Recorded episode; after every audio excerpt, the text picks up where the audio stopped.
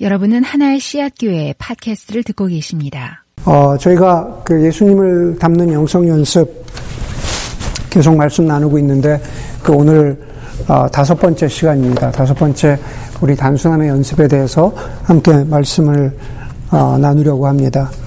게, 개인적으로 제가 개인적으로 올해는 어떻게 살았으면 좋을까 하는 그러한 기도 제목을 어, 저희 겨자씨나 또 서비스 커미티에서 어, 나눈 적이 있습니다. 어, 제가 나누었던 기도 제목 가운데 하나가 아, 올해는 좀 더 그 단순하게, 심플하게, 단순하게 살았으면 좋겠다라는 그러한 기도 제목을 어, 나누었, 나누었습니다. 그랬더니만은 그 교우 중에 한 분이 저의 기도 제목을 듣고 나서 저한테 이렇게 말씀하시더라고요. 목사님, 어, 더 이상 어떻게 단순하게 사시려고, 네, 더 이상 어떻게 단순하게 사시려고 어, 그, 뭐, 그러십니까? 뭐, 거기에 반대한다는 뜻이 아니라, 충분히 단순하시잖아요. 이제 이렇게, 어, 되물으셨습니다.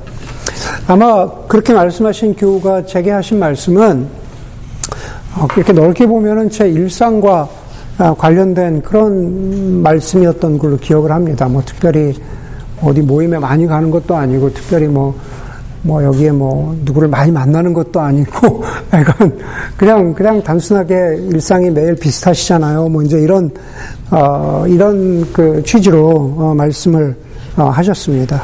아마 충분히 어 그냥 기도 제목으로 안 나누셔도 그렇게 살지 않으십니까? 뭐 그런 뜻이었던 것 같습니다.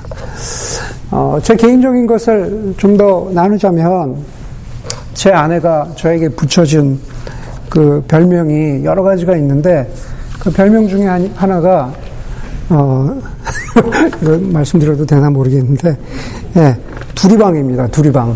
예, 하도 이렇게 두리번 두리번 거리니까 어 하도 두리번 두리번 거리니까 눈길을 이렇게 딱한 군데 다 두지 못하고 두리번 거리니까 예 두리방입니다.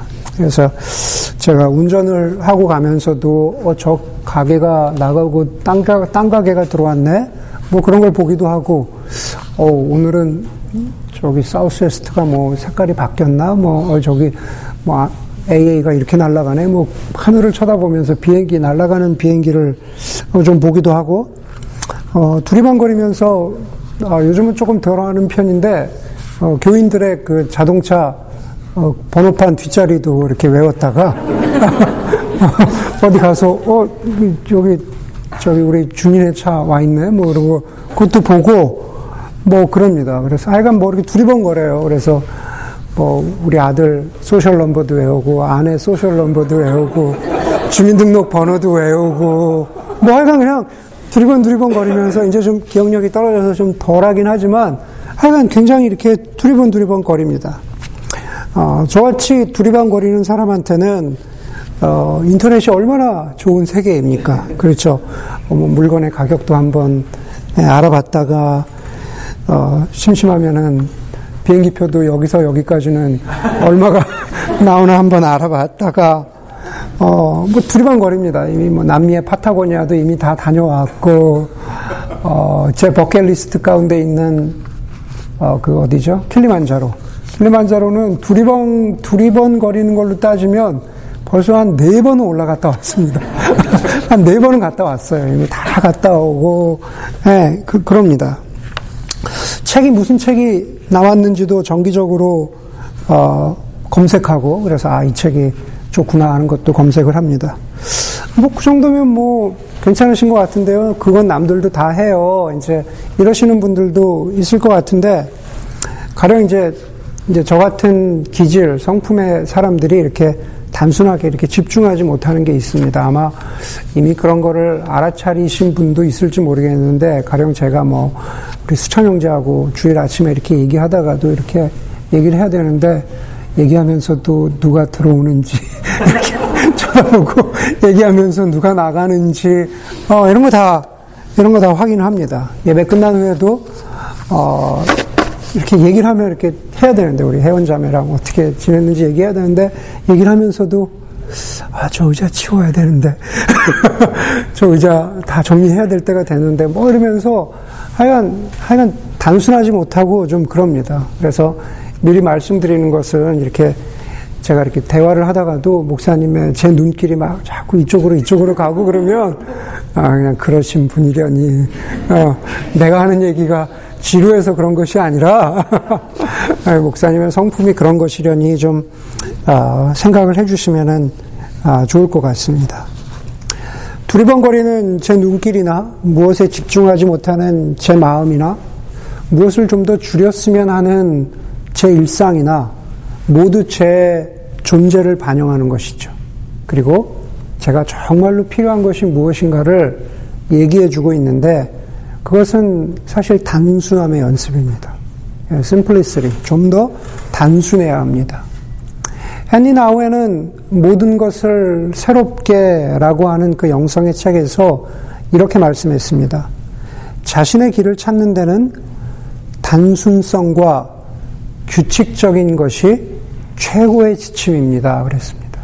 자신의 길을 찾아가는 데 있어서 단순성과 규칙적인 것이 최선의 길입니다. 그랬습니다. 저는 개인적으로 저는 2018년에 기도 제목이기도 하지만 저의, 저의 길을 찾고 싶습니다. 제 인생이 좀 더 의미 있게 갔으면 좋겠습니다. 뭐, 굳이 그렇게 이야기하면은 할 필요가 있을지 모르겠지만 제가 목회자로서도 사역을 했던 날보다 예, 앞으로 사역을 할 날이 더 짧아요. 정말요? 정말로. 예, 사역을 했던 날보다 예, 앞으로 사역을 할 날이 더 짧습니다. 그렇기 때문에 목회자로서도 저는 하나님이 제게 주신 소명대로 그 안에서 좀 더 의미 있고 그리고 열매가 있는 그런 삶을 살았으면 좋겠습니다. 그러기 위해서는 좀 더 단순해져야 되고 그러기 위해서는 좀 더 규칙적이 되어야 합니다. 그것이 최선의 지침입니다. 저뿐 아니라 여러분들도 마찬가지입니다. 어떤 분은 저보다 더 분주하다고 생각하시는 분도 있을 것이고, 어, 떤 분은 또, 아, 참, 목사님 정도는 아니에요. 이미 저는 충분히 단순합니다. 그렇게 생각하시는 분도 있을 테고. 그러나 우리 모두가 예수님을 닮아가고 좀 더 의미 있는 하나님의 자녀로서 의미 있고 또 소중한 인생을 살기 위해서는 우리 모두는 어쩌면 어떤 부분에서 좀 더 단순해져야 하고 그리고 좀 더 규칙적이 되어야 합니다. 오늘 설교의 주제대로 우리에게는 단순함의 연습이 필요합니다. 그렇다면 영적인 연습으로서 단순함이란 과연 무엇일까? 여러 가지 분야가 있을 겁니다. 여러 가지가 있을 텐데, 많은 것을 말씀드리지 않고 두 가지를 말씀드리려고 합니다. 첫 번째로는 우리의, 우리의 삶, 우리의 인생, 아, 우리가 하나님 앞에 콜링이라고 그러죠. 아, 우리의 소명의 단순함이 필요합니다. 저 그리스도인은 우리 모두가 하나님으로부터 소명을 받았는데 거기에 있어서 단순해야 합니다. 우리가 그 입는 가운을 뭐 robe라고 부르기도 하고 또 거룩한 거룩한 옷 그 성의 그것을 갖다가 robe라고 하기도 하죠. 아, 그 Robe라고 한 그 소설을 쓴 미국 소설가 중에 로이드 더글라스라고 하는 작가가 있는데 그 작가가 젊은 시절에 자기가 대학을 다닐 때 자기가 하숙하던 자기가 하숙이라기보다는 자기가 이렇게 뭐 미국이니까 자기가 이렇게 세들어 살던 집에 1층에 살던 전직 음악 교수의 이야기를 합니다. 전직 음악 교수였는데 이제 retire를 해서 아, 휠체어에서 살아가는 음악 교수 이야기를 합니다. 로이드 더글라스는 매일 아침 그 전직 교수가 살아가는 그 살고 있는 1층의 그 방에 집의 문을 두들기면서 자기가 대학생 때 그 할아버지께 예, 똑같은 질문을 했다 그래요. 어, 뭐 영어로는 아마 그런 그런 거겠죠. Any good news today? 그렇죠. 오늘 뭐 좋은 일 없으세요? 예, 어떤 뭐 좋은 일 없으세요? 이렇게 매번 그 전직 교수님의 안부를 괜찮으신지 아침마다 확인했다고 합니다. 그러면 그 음악 교수였던 그 노인은 항상 포크를 집어들고 포크를 손에 들고 휠체어를 어, 두들겨 가면서 제가 이거 몰라가지고 이걸 읽은 다음에 우리 지연자매한테 물어봤어요. 물어봤는데 그 교수님이 이렇게 대답했다 그래요. 뭐, 가온다? 예, 예, 가온다라 그랬다 그래요. 가온다가 뭐냐면은 피아노의 88개의 그 건반이 있잖아요. 그러면 도가 다 다르잖아요. 낮은 도부터 높은 도까지 있는데 가장 가운데 있는 도. right? 그쵸? 예. 예, 제가 몰라가지고 물어봤어. 주중에 막 텍스트로 물어봤는데, 예. 어, 가장 가운데 있는 도, 중심도, 도음이죠.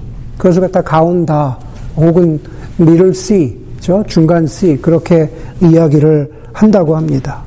가장 가운데 있는 도움인 거죠. 그러면서 그 전직 음악 교수였던 그 노인은 그 젊은이에게 이렇게 이야기를 했다 그래요. 위층에 또 따로 살, 따로 살고 있는 테너 가수는 항상 반음이 떨어진 음정으로 노래를 하고 그리고 지금 내 방에 있는 피아노는 조율이 안 돼가지고 음이 다 망가졌지만 그럼에도 불구하고 나는 가운다. 다시 말해서 중간도가 어떤 의미인지 나는 알 수 있어. 예. 나는 어디가 틀렸는지, 어디가 내려갔는지, 어디가 올라갔는지, 나는 중간도를 알기, 알기 때문에 나는 정확하게 어, 그 소리를 픽업할 수 있, 다고그 젊은이에게 항상 이야기를 했다고 합니다. 인생의 소명의 단순함이 필요하다라는 것은 바로 그런 그런 의미입니다. 가운다, 중심도, 가장 중간이 되는 음. 그 할아버지가 대답한 그뿐 그것뿐만 아니라 사실은 우리가 살아가면서 우리 모두에게 그런 의미에서 가온다 다시 말해서 중심의 도를 알아야 된, 다라는 거죠. 중심의 의무, 음을 알아야 됩니다. 우리의 삶이 얼마나 아, 비행기를 따지면은 그렇죠 터블런스가 많습니까?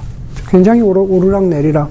우리의 삶의 여러 가지 영역이 이 부분에선 이렇게 올라갔는데 그 다음 날 되면은 다른 부분에서 우리를 절망시키기도 하고 그러한 것들이 너무나 많습니다. 저 가까이는 아내, 남편, 직장, 아이들, 뭐 관계, 어, 뭐 너무너무 많아서 어, 이루다 헤아릴 수가 없습니다. 그 가운데에서 중심이 필요한 거죠. 오늘 우리가 읽은 본문이 딱 한 절이었지만은 이렇게 말합니다. 너희는 먼저 하나님의 나라와 그의 의를 구하여라. 그게 사실은 영적인 의미로 가온다. 중심도죠. 우리를 왔다 갔다 하게 하는 여러 가지 일들 가운데에서 내 삶의 소명은 무엇일까? 바로 그런 거죠.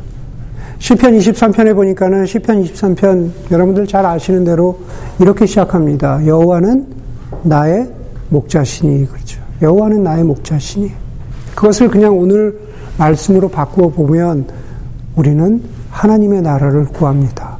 우리는 하나님의 나라를 어, 살아가고 하나님의 의를 추구합니다. 그것이 인생의 88개의 건방 가운데 내 삶의 중심도입니다. 라고 그렇게 고백하는 거죠. 그래서 토마스 켈리는 단순, 단순함이란 것은, 인생을 살아가면서 단순함이란 것은 다른 것이 아니라 거룩한 중심을 가지고 살아가는 게 단순함이다 그랬습니다. 네, 거룩한 중심을 가지고 살아가는 것. 그게 바로 단순함이다. 여러분, 거룩한 중심이란 것, 인생의 건반의 가장 가운데도 그것은 바로 여호와 하나님이고 그리고 하나님의 나라와 하나님의 의를 구하는 삶이라는 거죠. 소명이라는 것은 바로 하나님께서 우리를 부르신 부르심인데 우리를 어떻게 살도록 부르셨는지 그것은 결국 예수 그리스도가 우리의 삶 가운데에서 주인이시고 구주이심을 늘 고백하는 그러한 삶, 그것을 우리가 예배하는 삶이라고 말합니다. 주일의 예배뿐만 아니라, 일상의 삶 가운데에서 우리가 예배하는 삶을 살아간다는 것은 거룩한 중심이 어디 있는지를 분명히 알고 살아가는 것이 그것이 바로 소명이고 그리고 그 인생, 그 소명은 단순해야 된다라는 거죠. 단순해야 된다라는 거죠. 여러분 가운데 공부하면서 거미를 공부하신 적 있으십니까? 우리 거미를 내가 연구 주제로 삼아서 그런 분은 없죠. 네. 여러분 거미에 대해서 관찰해, 관찰하거나 공부해 보신 분들 가운데 그런 얘기 많이 들어보셨죠. 거미가 거미줄을 칠 때 시줄과 날줄을 친다 그러죠. 시줄과 날줄로 뭐 연결돼 있다. 우리가 그런 얘기 하잖아요. 모르십니까? 네. 제가 지난주에 물어봤는데 입춘이 코앞인데 동장군 맹위를 떨친다 이런 것도 모르는 분들이 있을 수 있더라고요. 진영 형제 알고 있어 무슨 뜻인지. 거미줄에는 씨줄과 날줄이 있습니다. 그렇죠? 그래서 씨줄에 끈적거리는 액이 있어서 뭐 파리나 벌레가 거미줄에 붙잡힌다 이런 것들은 씨줄에 걸린다는 거죠. 그리고 거미는 거미줄을 기어 다닐 때 끈적거리지 않는 날줄 위를 걸어 다니면서 물론 거미의 발에도 어떤 특수한 성분이 있지만 그 거미줄 위에도 끈적거리지 않는 성분이 있어서 씨줄 위에 잡힌 벌레, 파리 이런 것들을 예, 거미가 어, 잡아먹는다고 그러더라고요. 여러분 제가 말씀드리고자 하는 것은 바로 촘촘히 얽혀 있는 시줄과 날줄이죠. 절대 빠져나갈 수 없는, 피해 나갈 수 없는 시줄과 날줄입니다. 제가 소명의 단순함에 대해서 말씀드리지만 마태복음에서 이야기하는 바로 그 두 구절, 하나님의 나라, 하나님의 의, 그것은 우리의 삶에 있어서 서로 촘촘히 얽혀 있는 시줄과 날줄 같은 것이라는 거죠. 우리의 삶의 영역이 많잖아요. 뭐, 직장, 아이, 가정, 육아, 뭐 많잖아요. 우리의 삶의 모든 것들이 바로 이 하나님의 나라와 하나님의 의라고 하는 이 시줄과 날줄에 얽혀서 돌아가는 것. 그것이 바로 우리의 삶의 소명이 되어야 된다는 거죠. 하나님의 나라를 구한다라는 것은 우리가 기도했지만 결국 나의 삶으로 시작해서 이 땅 가운데 샬롬 그리고 평화의 삶을 살아가고자 하는 것이 그것이 바로 시줄의 하나입니다. 날줄이라는 것은 하나님의 의를 구하는 거죠. 내 삶으로부터 시작해서 내 관계로부터 시작해서 이 땅 모두 가운데 하나님의 정의가 펼쳐지기를 소망하고 바라는 마음으로 직장 생활도 하고 결혼 생활도 하고 아이도 키우고 세상의 사람 만나는 사람 가운데 그렇게 대하면서 살아가는 것 그게 날줄입니다. 바로 하나님의 나라와 하나님의 의라고 하는 시줄과 날줄에 우리의 삶의 모든 영역이 얽혀 있다면 그렇다면 우리는 단순한 소명의 삶을 살아갈 수 있다라고 하는 겁니다. 그것은 바로 예수님께서 우리에게 보여주신 그러한 삶이죠. 예수님의 올바른 삶, 예수님의 참된 삶, 예수님의 아름다운 삶. 심지어 예수님의 삶도 바로 그 하나님의 나라와 의라고 하는 영적인 시줄과 날줄에 다 얽혀 있었던 그러한 삶이었다는 거죠. 여러분, 여러분들의 인생의 목적, 혹은 여러분들의 삶의 목적, 저 이미 시줄과 날줄에서 한참 벗어나 있는, 어쩌면 곰곰이 들여다보니까는 하나님과 관계없는, 아니 좀 더 정확히는 거룩한 중심에서 벗어나서 한참 저 밑에 있던가, 한참 저 위에 있던가, 아니 그냥 그 음표를 벗어난 듯한 그러한 삶의 영역이 있다면 그것을 좀 더 단순화시키는 게 필요하지 않을까. 하나님, 내가 인생의 내 소명이 바로 이 소명의 단순함에서부터 시작하기를 원합니다. 하나님의 나라와 의를 구하는 그것에 내 삶의 모든 영역을 맞추기를 원합니다. 그렇게 기도하고 다짐할 수 있다면 소명의 단순함으로 나아가는 첫걸음을 걸어가는 것이라고 저는 믿습니다. 오늘 여러분들과 나누고자 했던 두 번째 단순함의 영역은 바로 소유의 단순함입니다. 소유, 우리가 가진 것, 소유의 단순함입니다.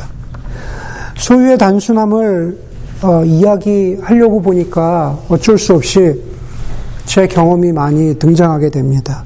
다른 것이 아니라 소유의 단순함과는 제 백패킹, 예, 백패킹만큼 예, 적절한 예화가 없는 것 같습니다. 작년 초가을에 제가 다시 산으로 들어가서 아, 며칠을 걸었습니다. 이미 어, 다른 사람들은 다 가지, 갈, 함께 갈 수 있는 여건이 안 돼서 제가 오랜 동안 어, 알고 지냈던 그 LA에 있는 그 어떤 형제와 같이 둘이 산 속을 걷게 되었습니다.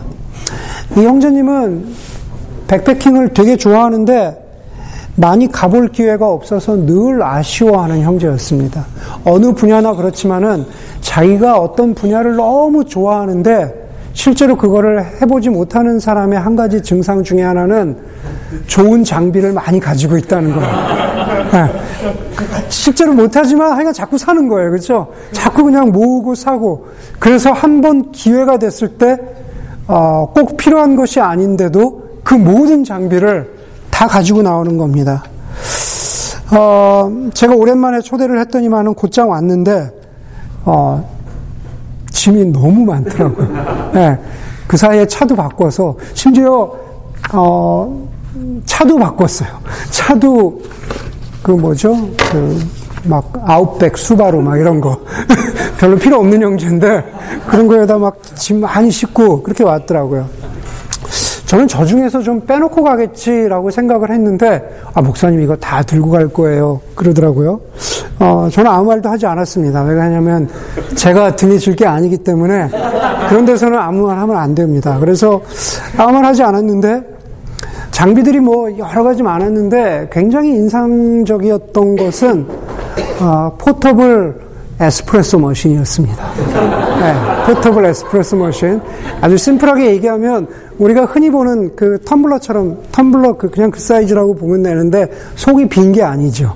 뭘 뭔가 해야 되잖아요. 그래서 포터블 에스프레소 머신에 어, 네스프레소 이 커피 팩을 어, 색깔별로 여러 개 가져왔더라고요. 네, 심지어 저희는 무게를 좀 줄여, 어떻게든 줄여보려고 그 칫솔에 뒤에도 잘라가지고 다니는데 그 형제는 엄청 많이 가지고 왔더라고요.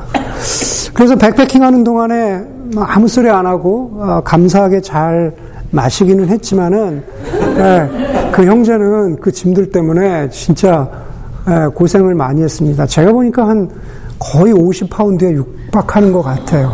거의 50파운드.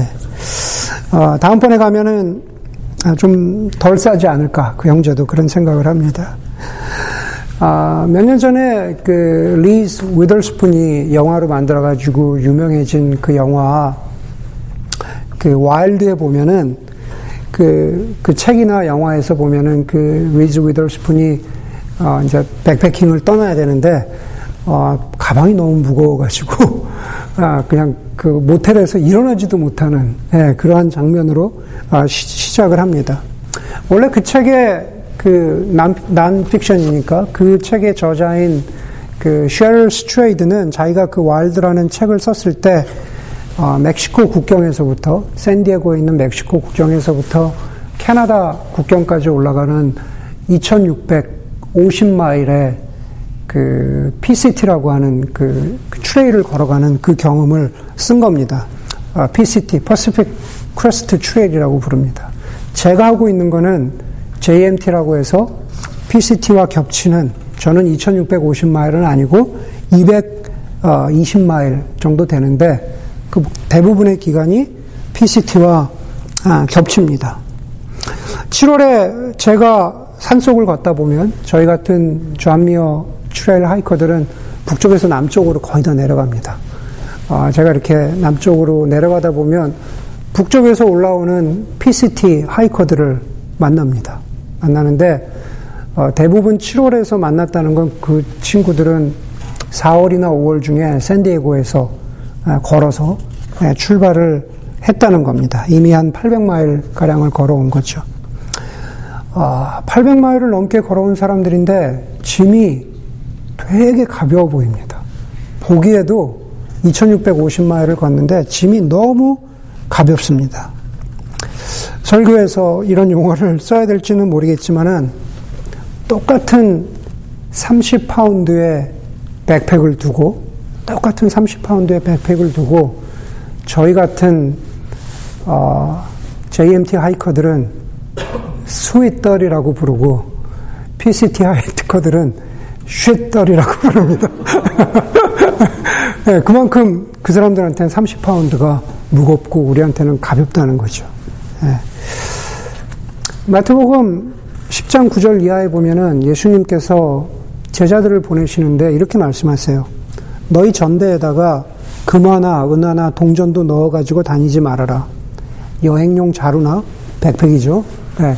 여행용 자루나 속옷도 두 벌 이상 가지고 다니지 말고 신발, 지팡이도 지니지 말아라. 일꾼이 자기 먹을 것을 얻는 것이 마땅하다 그럽니다.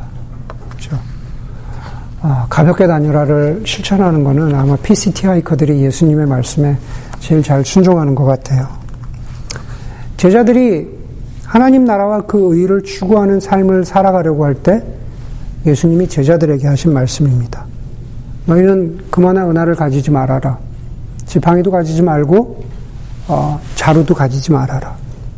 물론 그 본래 의미는 너희가 사역할 때 너희가 예수님의 제자로서 나의 제자로서 사역할 때 여호와 하나님만을 신뢰하고 살아가면 그러면은 모든 것을 너희에게 필요한 대로 주겠다라고 하는 그러한 말씀입니다. 하나님을 신뢰한다라고 하는 그 신뢰의 표시가 신뢰의 증거가 바로 내가 가볍게 사는 것.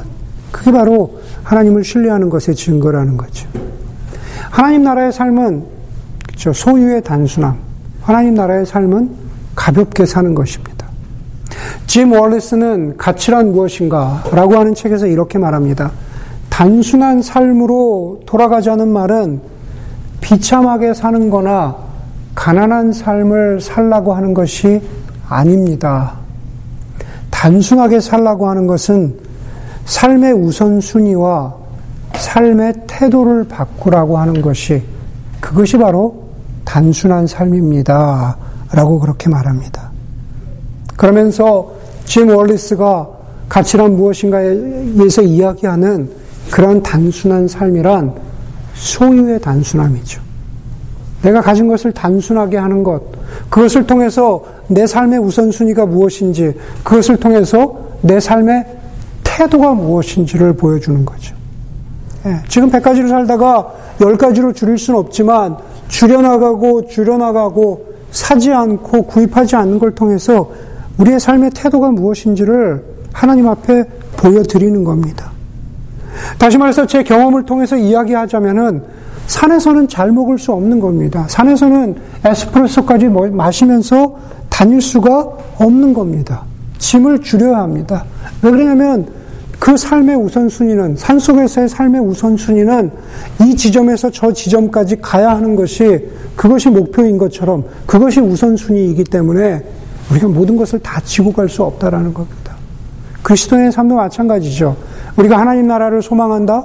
우리가 하나님 나라를 지향한다? 결국 그것은 우리의 삶을 통해서 아니 좀더 구체적으로는 예수님을 닮은 오늘의 주제와 관련해서는 소유의 단순함으로부터 나올 수밖에 없다라는 겁니다. 여러분 미국의 유명한 부자인 그존 한국말로 록펠러라 그러죠. 록펠러 스토리를 잘 아실 겁니다. 사람들이 그렇게 물어봤다 그러잖아요. 아니 돈이 그렇게 많은데 얼마나 더 벌어야 만족하시겠습니까? 이 스토리를 잘 알죠. 그랬더니만은 그 락커펠러가 이렇게 대답했다 그러잖아요. 지금 가진 것보다 조금만 더. 그렇죠. 그게 그 사람의 대답이었다 그러죠. 지금 가진 것보다도 조금만 더. 그런데 잘 알려지지 않은 이야기가 한 가지 있습니다. 락커펠러와 관련해서 잘 알려진, 알려지지 않은 것이 한 가지가 있는데 그건 뭐냐 하면은 그가 죽은 후에 사람들은 그 락펠러가 얼마나 많은 재산을 남겼을까 궁금해 했습니다. 저 사람 도대체 얼마나 재산을 많이 남겼을까? 그래서 그 사람의 뭐 개인 집사였는지 그 개인 재무 회계 담당이었는지 그 사람에게 사람들이 물어봤다 그래요. 락커펠러가 얼마나 많은 재산을 남겨놓고 죽었습니까? 얼마나 많이 남겼습니까? 그랬더니만 그 사람의 그 재무 회계 담당자의 대답이 되게 간단했다고 그래요. 가진 것 전부 다 남겨, 남겨놓고 가셨습니다. 네, 가진 것 전부 다 남겨놓고 가셨습니다. 네. 거기에 핵심은 뭡니까? 그렇죠? 바로 핵심은 다 두고 갔다입니다. 네. 핵심은 다 두고 갔대. 얼마를 남겼느냐가 아니라 결국은 다 두고 갔다라는 거죠.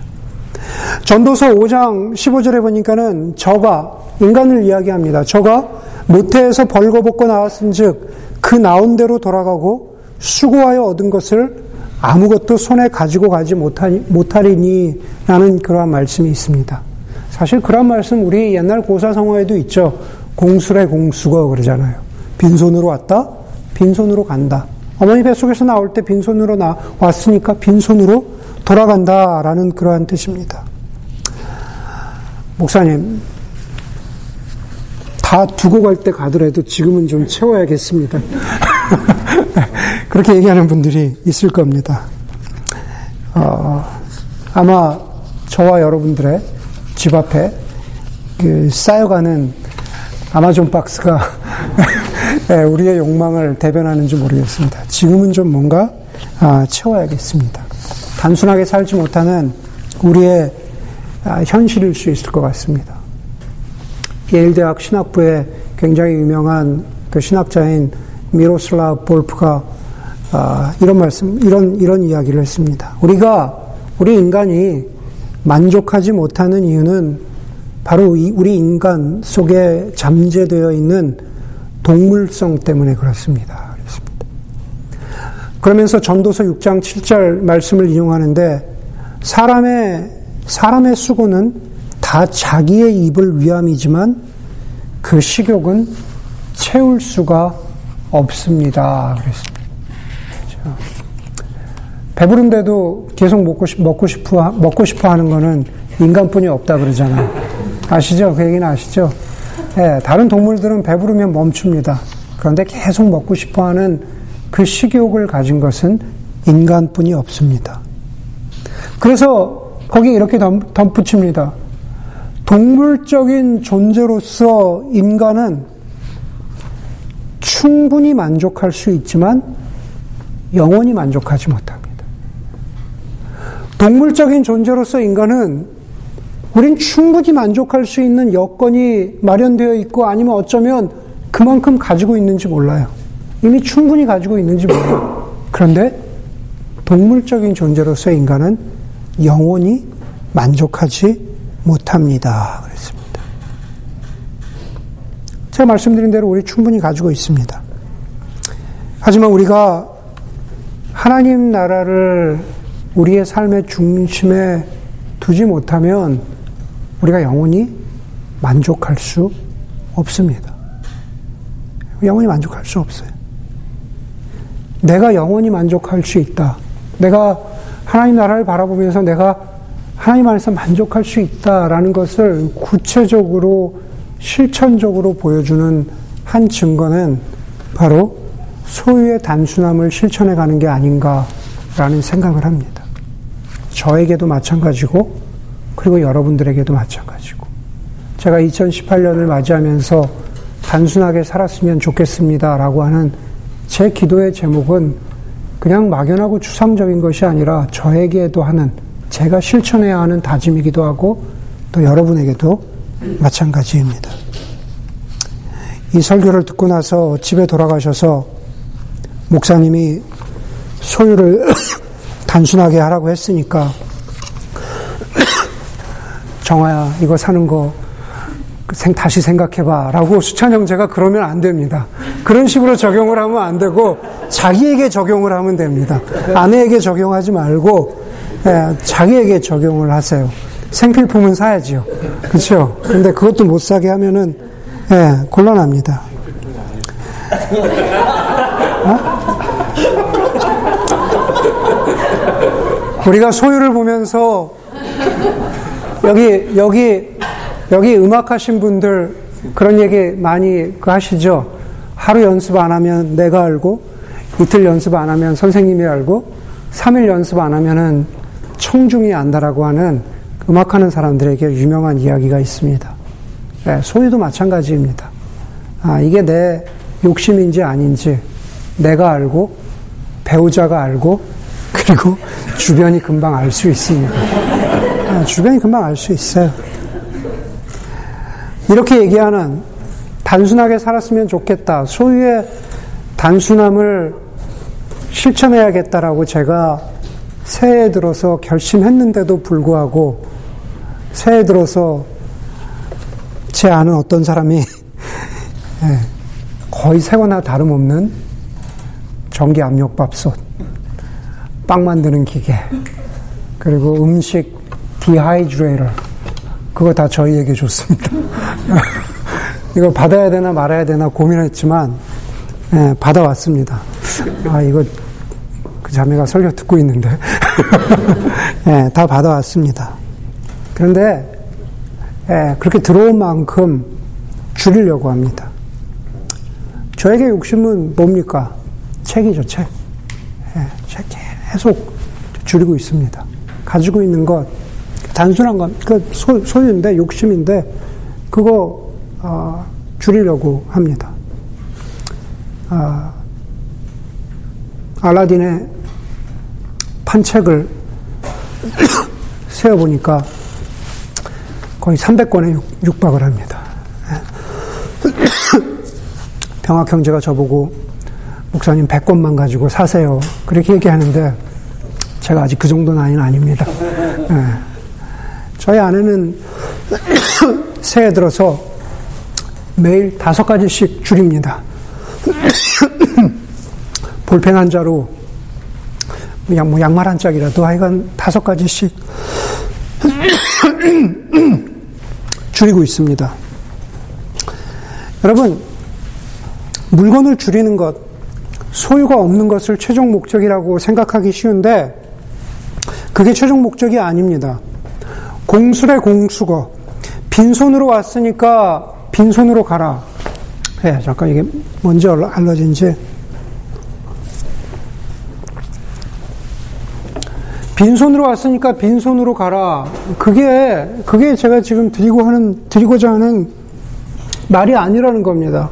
오해 없이 들어야 하는 것은 그래서 소유를 단순하게 줄여서 그것을 통로 삼아서 우리가 살아야 하는 삶이 어떤 삶인가라는 것을 우리가 묵상해야 된다라는 거죠. 예수님 남기시고 간 게 없잖아요. 그렇잖아요. 예수님 남기신 게 없습니다. 예수님이 그러셨던 것처럼 소유의 단순함을 통해서 예수님을 담는다라고 하는 것은 하나님의 나라와 의를 추구하는 삶에 좀 더 가깝게 가기 위해서 우리 현대인들이 분명히 실천하고 우리 현대인들이 분명히 가져야 하는 삶의 태도라는 거죠. 우리는 영적인 유목민, 영적인 노마드라고 그렇게 말합니다. 다시 말해서 우리는 하나님 나라라고 하는 영적인 본향을 향해서 가고 있는 사람들이죠. 무거워서는, 가진 것이 많아서는, 우리가 끌고 갈 것이 많아서는 그곳에 다다르기, 다다르기가 불가능하지는 않으나, 그러나 무척 어렵습니다. 빌리포스 4장 11절, 12절에 사도 바울의 단순한 삶을 위한 고백을 메시지 성경으로 읽으면서 설교를 마무리하려고 합니다. 이제 나는 나의 형편이 어떠하든지 간에 정말로 만족하는 법을 배웠습니다. 나는 적은 것을 가지고도 많은 것을 가진 것처럼 행복합니다. 소명의 단순함을 추구하고 소유의 단순함을 연습하는 그래서 예수님을 닮아가는 저와 여러분들이 되기를 주의 이름으로 간절히 바랍니다. 기도하겠습니다.